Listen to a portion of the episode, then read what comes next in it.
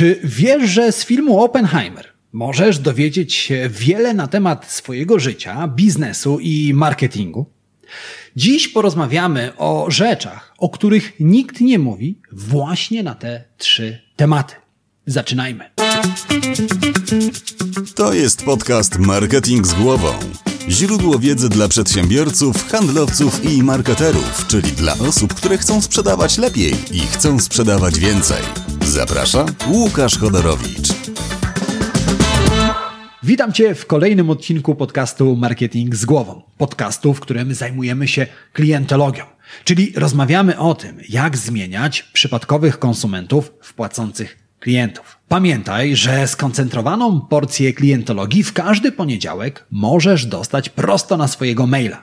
Wystarczy, że zapiszesz się do newslettera Marketing z głową.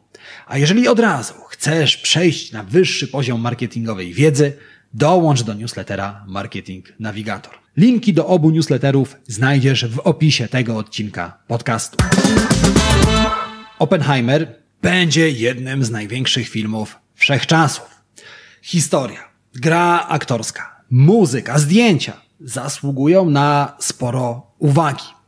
I sporo na ten temat już powiedziano, napisano, sporo filmów nagrano.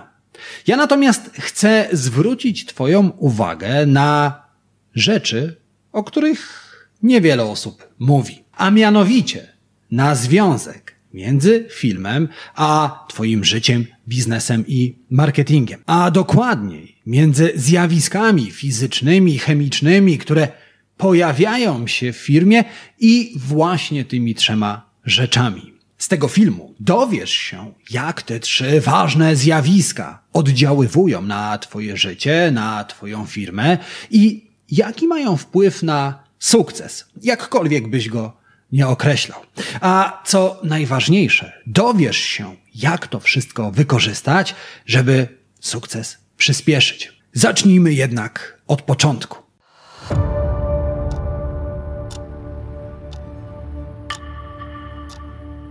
W filmie Oppenheimer naukowcy z Las Alamos detonują ładunki wybuchowe. Szukają czegoś, co nazywa się energią aktywacyjną. Energia aktywacyjna to energia, która rozpoczyna reakcję chemiczną albo zjawisko fizyczne. I energia aktywacyjna, która pojawia się na początku, zawsze jest większa od energii, którą później potrzebujesz, aby reakcję albo zjawisko podtrzymać. Na przykład, aby zapalić zapałkę, muszę potrzeć ją o pudełko. Muszę włożyć pewną siłę i energię, aby rozpocząć reakcję. A więc pocieranie zapałką o pudełko to energia aktywacyjna. Pod jej wpływem zapałka zapala się i aby podtrzymać płomień, aby zapałka paliła się dłużej, potrzebuje mniej energii. Innymi słowy, na początku potrzeba więcej energii, później potrzeba jej mniej. Jeżeli na rozpoczęcie reakcji chemicznej i jej podtrzymanie potrzebujesz 100% energii, to 80% energii zużywasz na rozpoczęcie tejże reakcji. Choć grecki filozof Platon nie miał o tym jeszcze pojęcia, to on jako pierwszy powiedział, że zacząć to połowa sukcesu. I teraz energia aktywacyjna pojawia się w życiu i w biznesie częściej niż ci się wydaje. Aby uruchomić samochód, na początku potrzebujesz więcej energii, żeby odpalić silnik, żeby go uruchomić. A więc energia aktywacyjna na początku jest większa od energii, której potrzebujesz, aby samochód w ruchu utrzymać. Gdy w piątkowy wieczór Siedzisz na kanapie i oglądasz ulubiony serial na Netflixie, choć wiesz, że powinieneś być na siłowni, to aby ruszyć się z miejsca, potrzebujesz więcej energii niż tak naprawdę zużyjesz na siłowni, przerzucając żelastwo. A więc energia aktywacyjna na początku, niezbędna, żebyś podniósł się z kanapy, jest większa od energii, której potrzebujesz na siłowni. I to właśnie z tego samego powodu, z powodu energii aktywacyjnej, najtrudniej rano wstać z łóżka. Gdy już wstaniesz, gdy się podniesiesz, wszystko staje się łatwiejsze. Ale energia aktywacyjna ma również ogromne znaczenie w przypadku kształtowania nowych, dobrych nawyków. Im więcej energii aktywacyjnej potrzeba, żeby zacząć nowy, dobry nawyk, tym mniejsze prawdopodobieństwo, że ten nawyk w sobie wykształcisz. Na przykład, mniej energii aktywacyjnej potrzebujesz, aby zacząć czytać książki, natomiast więcej tej energii potrzeba, aby zacząć pisać bloga. Dlatego łatwiej zmusić się do czytania książek niż do pisania bloga. I w każdym wypadku jest potrzebna pewna dawka energii aktywacyjnej. I gdy już zaczniesz, gdy już zrobisz ten pierwszy krok, gdy przerzucisz za płoty metaforyczne koty, potem wszystko staje się łatwiejsze i łatwiej w nawyku wytrwać. Ale energia aktywacyjna pojawia się również w biznesie. Aby otworzyć firmę, potrzebujesz pieniędzy. Musisz kupić meble, wyremontować biuro, kupić komputer, zatrudnić pracowników itd., tak itd. Tak A więc potrzebujesz kapitału początkowego. Ale na początku potrzebujesz tych pieniędzy więcej. Później nie potrzebujesz już tak dużego kapitału. Albo aby zacząć karierę jako marketer. Na początku musisz włożyć w to więcej pracy niż później. Musisz nauczyć się marketingu, musisz przeczytać książki, musisz wykształcić się, zdobyć kompetencje. To wszystko zabiera czas i energię aktywacyjną. A gdy już zostaniesz marketerem i chcesz stworzyć pierwszą kampanię marketingową, to również potrzebujesz początkowej energii aktywacyjnej. Musisz zastanowić się nad kampanią, musisz ją przemyśleć, zaplanować, przygotować kreację i tak dalej, i tak dalej. Później jest łatwiej. Później doglądasz kampanię i tylko nieznacznie pewne rzeczy poprawiasz. W każdym z tych wypadków, im więcej energii początkowej potrzebujesz, tym mniejsze prawdopodobieństwo, że zaczniesz. Jeżeli na start firmy potrzebujesz zbyt wielu pieniędzy, to firma nie powstanie. Jeżeli nauka marketingu idzie ci opornie, to marketerem nie zostaniesz. Jeżeli brakuje ci kompetencji, żeby uruchomić kampanię marketingową, to kampanii nie uruchamiasz. W każdym z tych wypadków niezbędna energia aktywacyjna była zbyt wysoka. Dlaczego pojęcie energii aktywacyjnej jest tak ważne w życiu i w biznesie? Z dwóch powodów. Po pierwsze, gdy ją zrozumiesz, to jednocześnie zrozumiesz, że najtrudniej zacząć, a dzięki temu łatwiej zmotywujesz się do działania. Po drugie, zrozumiesz, że można coś zrobić, aby obniżyć wymagany poziom energii aktywacyjnej. A więc można zrobić coś, aby start sobie ułatwić. I w tym momencie płynnie przechodzimy do drugiego elementu naszej układanki.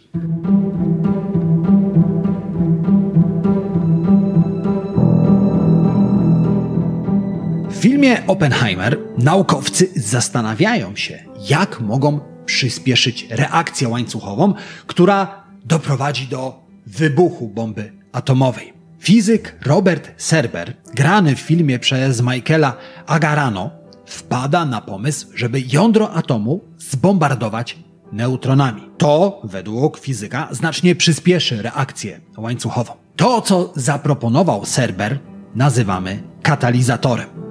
Katalizator to substancja albo reakcja, która obniża wymagany poziom energii aktywacyjnej. Jednym słowem, katalizator to coś, co możesz dodać, a jak się za moment przekonasz, również zabrać z jakiejkolwiek reakcji, aby ułatwić sobie start. Jeżeli powiemy, że energia początkowa jest tym samym, co powiedzenie, że połowa sukcesu to zacząć, to katalizator będzie powiedzeniem, że małe rzeczy na początku dają duże efekty później. Pomyśl o katalizatorze jako przerzutkach w rowerze. Aby rower ruszyć z miejsca, musisz włożyć w to pewną energię aktywacyjną. Ale jeżeli w rowerze masz przerzutki, to możesz wrzucić najniższy bieg i wtedy potrzebujesz znacznie mniej energii aktywacyjnej, żeby z miejsca ruszyć. Wróćmy do naszych życiowych przykładów. Ustaliliśmy już, że najwięcej energii aktywacyjnej potrzebujesz rano. Ale jeżeli masz katalizator w postaci aromatycznej, czarnej, mocnej kawy, pobudka staje się łatwiejsza, ponieważ musisz w nią włożyć mniej energii aktywacyjnej. A jeżeli chcesz zacząć chodzić na siłownię, to również możesz sobie to ułatwić i przyspieszyć, pod warunkiem, że znajdziesz katalizator. Takim katalizatorem może być kolega lub koleżanka, z którą postanowisz na siłownię chodzić. Ona lub on zmobilizuje cię i zmotywuje i częściej na siłowni się pojawisz. Albo wyobraź sobie chłopaka, który przez lata próbuje nauczyć się francuskiego.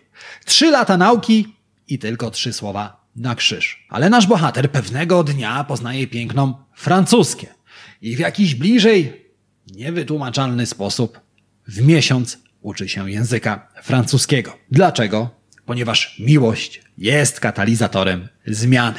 Ale powiedzieliśmy wcześniej, że katalizator to nie tylko coś, co dodajesz, to również coś, co czasem zabierasz. Już dawno udowodniono, że nawet słabi uczniowie osiągają lepsze wyniki w nauce, gdy uczą się w małych, kameralnych grupach. To oznacza, że aby podreperować nasz system edukacji z dużych 30-osobowych klas, wystarczy zabrać kilkanaście osób i stworzyć mniejsze klasy.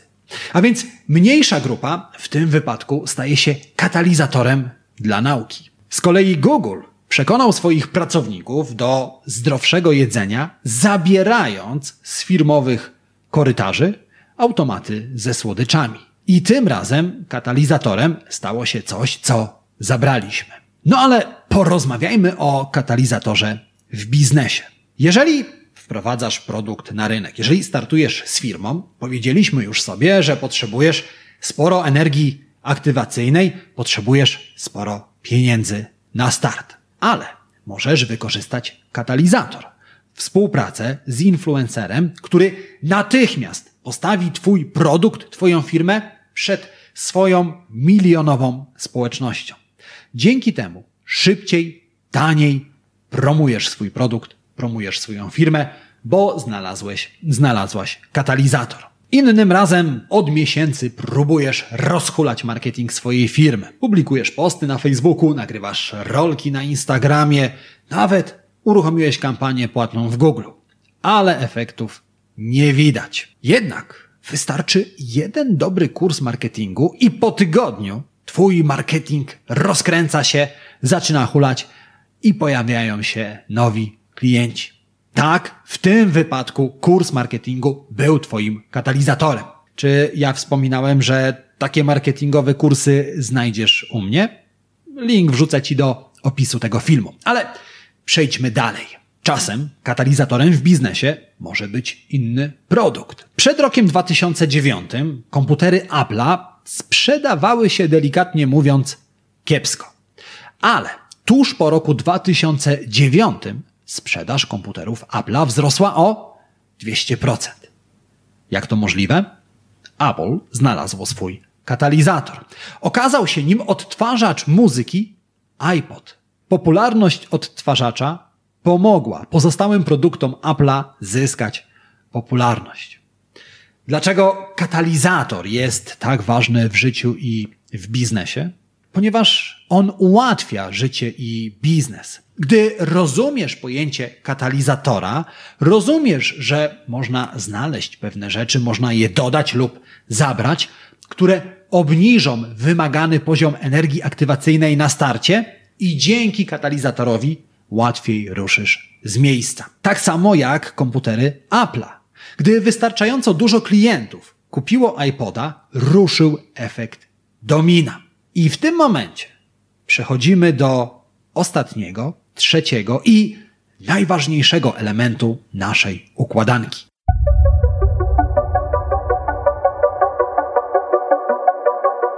Pamiętasz ten moment w filmie, w którym Oppenheimer i pozostali naukowcy obawiali się, że reakcja łańcuchowa wywołana wybuchem zniszczy świat? Bomba atomowa wybucha pod wpływem reakcji łańcuchowej, która zachodzi w jej wnętrzu. Do reakcji łańcuchowej dochodzi, gdy zostaje przekroczona masa krytyczna.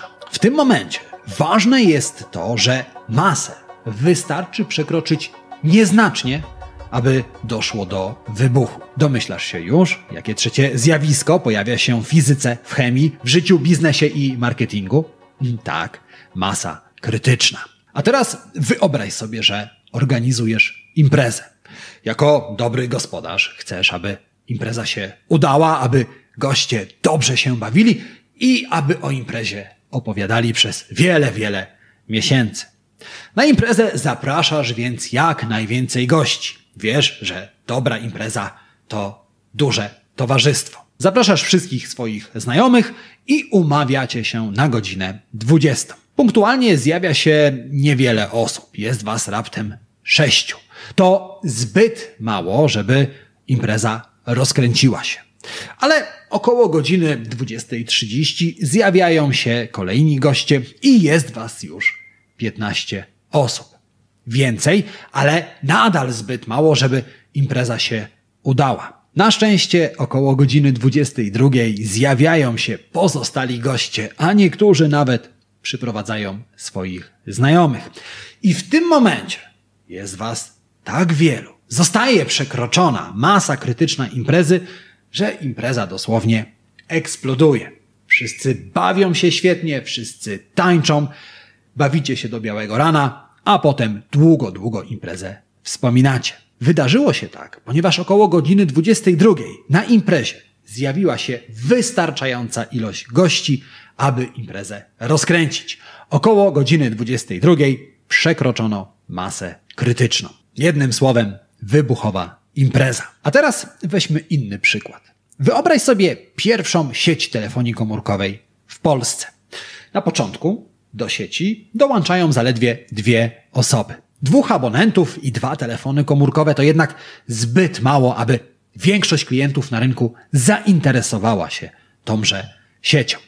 Ale z czasem klientów przybywa i w pewnym momencie jest ich 10 tysięcy. I po przekroczeniu progu 10 tysięcy klientów pozostałe 90% klientów postanawia natychmiast do sieci się dołączyć. Dlaczego? Ponieważ 10 tysięcy klientów to masa krytyczna tejże sieci telefonii komórkowej, która sprawiła, że sieć dosłownie eksplodowała. No, może nie dosłownie. I masa krytyczna jest szczególnie ważna w dwóch sytuacjach. Tę pierwszą jest budowanie dobrych nawyków. Nie wiem, czy zdajesz sobie sprawę z tego, ale 25% osób, które podejmują noworoczne postanowienia, porzuca je w pierwszym tygodniu. Kolejne 80% porzuca swoje postanowienia w pierwszym miesiącu. Ostatecznie niewiele ponad 8% dotrzymuje swoich noworocznych postanowień dłużej niż rok. Tym, którzy się poddają, nie udaje się wywołać reakcji łańcuchowej, ponieważ nie udaje im się dotrwać do momentu, w którym ich nawyki przekraczają masę krytyczną. Znowu, wyobraź sobie, że postanowiłeś zacząć chodzić na siłownię. Włożyłeś w to pewną ilość energii aktywacyjnej, znalazłeś swój katalizator, którym okazał się kolega lub koleżanka, którzy motywują cię do chodzenia na siłownię, ale po siedmiu wizytach dochodzisz do wniosku, że to całe męczenie się i przerzucanie żelastwa absolutnie nie jest dla ciebie. Poza tym nie widać żadnych efektów i przestajesz chodzić. Problem polega na tym, że 7 treningów to zbyt mało, aby uruchomić reakcję łańcuchową i zbyt mało, żeby przekroczyć masę krytyczną. Jednak, gdybyś zmotywował się i zaliczył 20 treningów, udałoby ci się przekroczyć masę krytyczną i twoje postanowienie stałoby się nawykiem. Dokładnie z tego samego powodu wiele osób porzuca dietę, zdrowe jedzenie po kilku dniach. Jednak, gdyby wytrzymały jeszcze kilkanaście dni, przekroczyłyby masę krytyczną i zamieniłyby zwyczaj w nawyk, a zdrowe odżywianie weszłoby im po prostu w krew. No ale porozmawiajmy o biznesie. Przed rokiem 1994 marka butów Hash Papis była praktycznie martwa. Buty, choć wykonane z dobrego materiału, choć wygodne i niezbyt drogie, po prostu nie sprzedawały się. W całych Stanach Zjednoczonych sprzedawało je zaledwie kilka sklepów na peryferiach.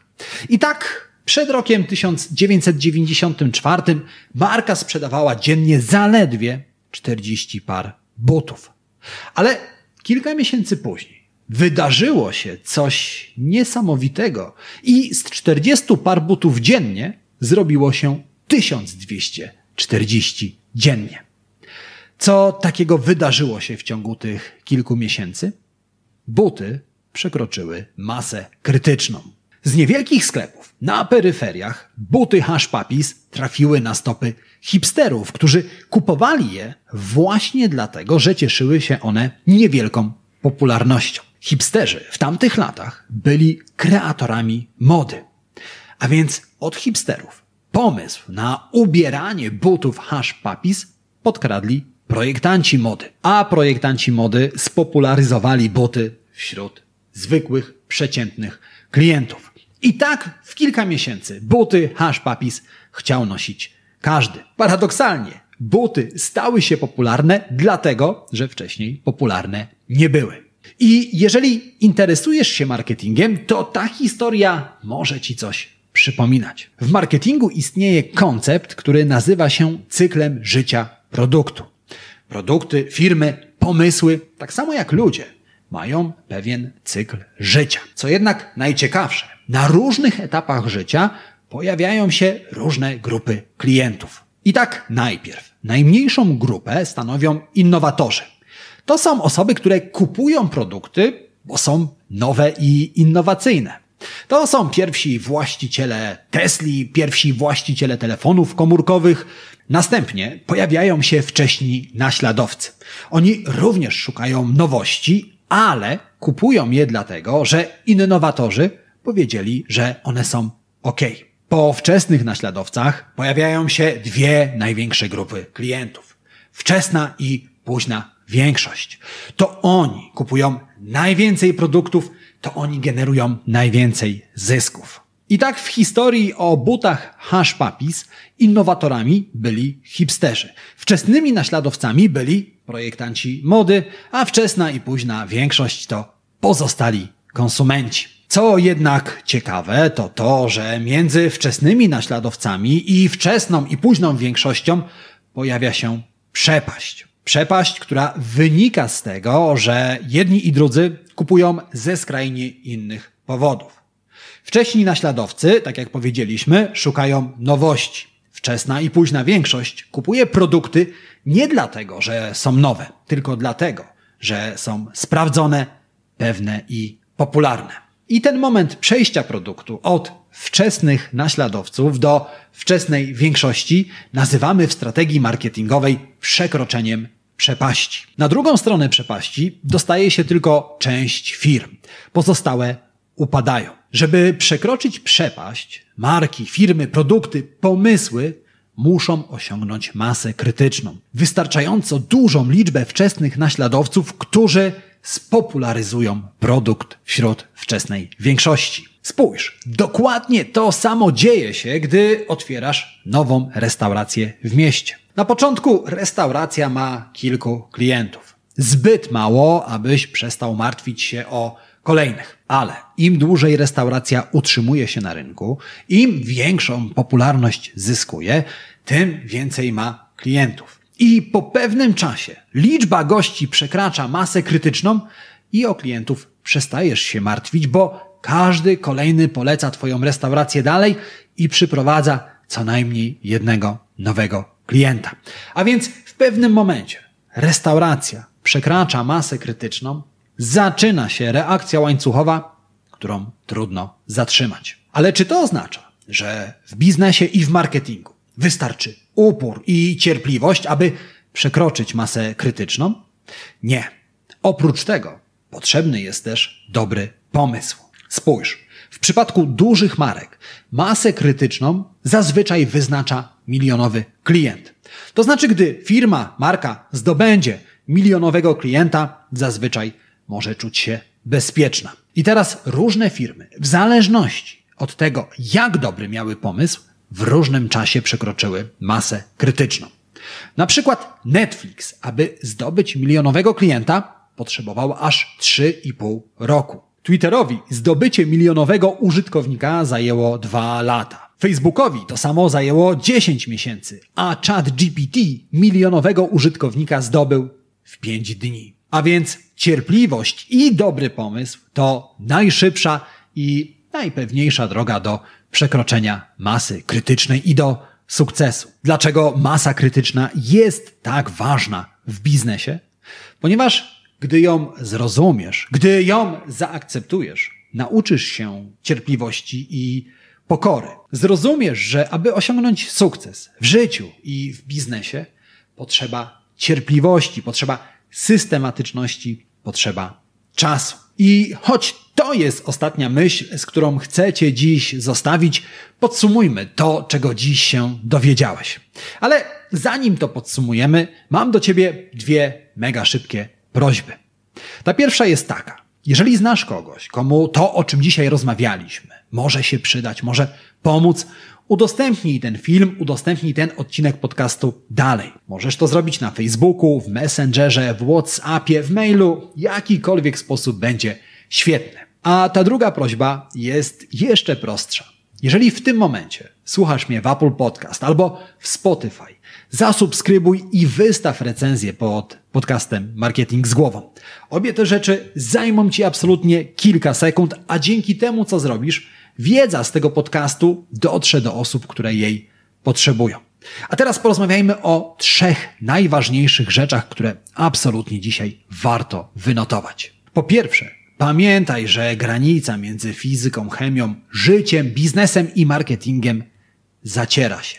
Te same reakcje zachodzą w bombie atomowej i te same reakcje zachodzą w Twoim życiu. Po drugie, pamiętaj, że aby odnieść sukces, tak samo jak naukowcy z Las Alamos, potrzebujesz trzech rzeczy: energii aktywacyjnej, katalizatora i masy krytycznej. I po trzecie, pamiętaj, że najtrudniej zacząć. Ale gdy już zaczniesz, włożysz w cokolwiek energię aktywacyjną i dodatkowo znajdziesz swój katalizator, to jedyne czego potrzebujesz to odrobina pomysłu i trochę cierpliwości. A w którymś momencie osiągniesz masę krytyczną, uruchomisz reakcję łańcuchową, której nikt nie zatrzyma. I tego gorąco Ci życzę. A oprócz tego życzę Ci udanego dnia, udanego tygodnia i przypominam, że my słyszymy, widzimy się w kolejnym podcaście Marketing z głową. Do zobaczenia, do usłyszenia. Cześć.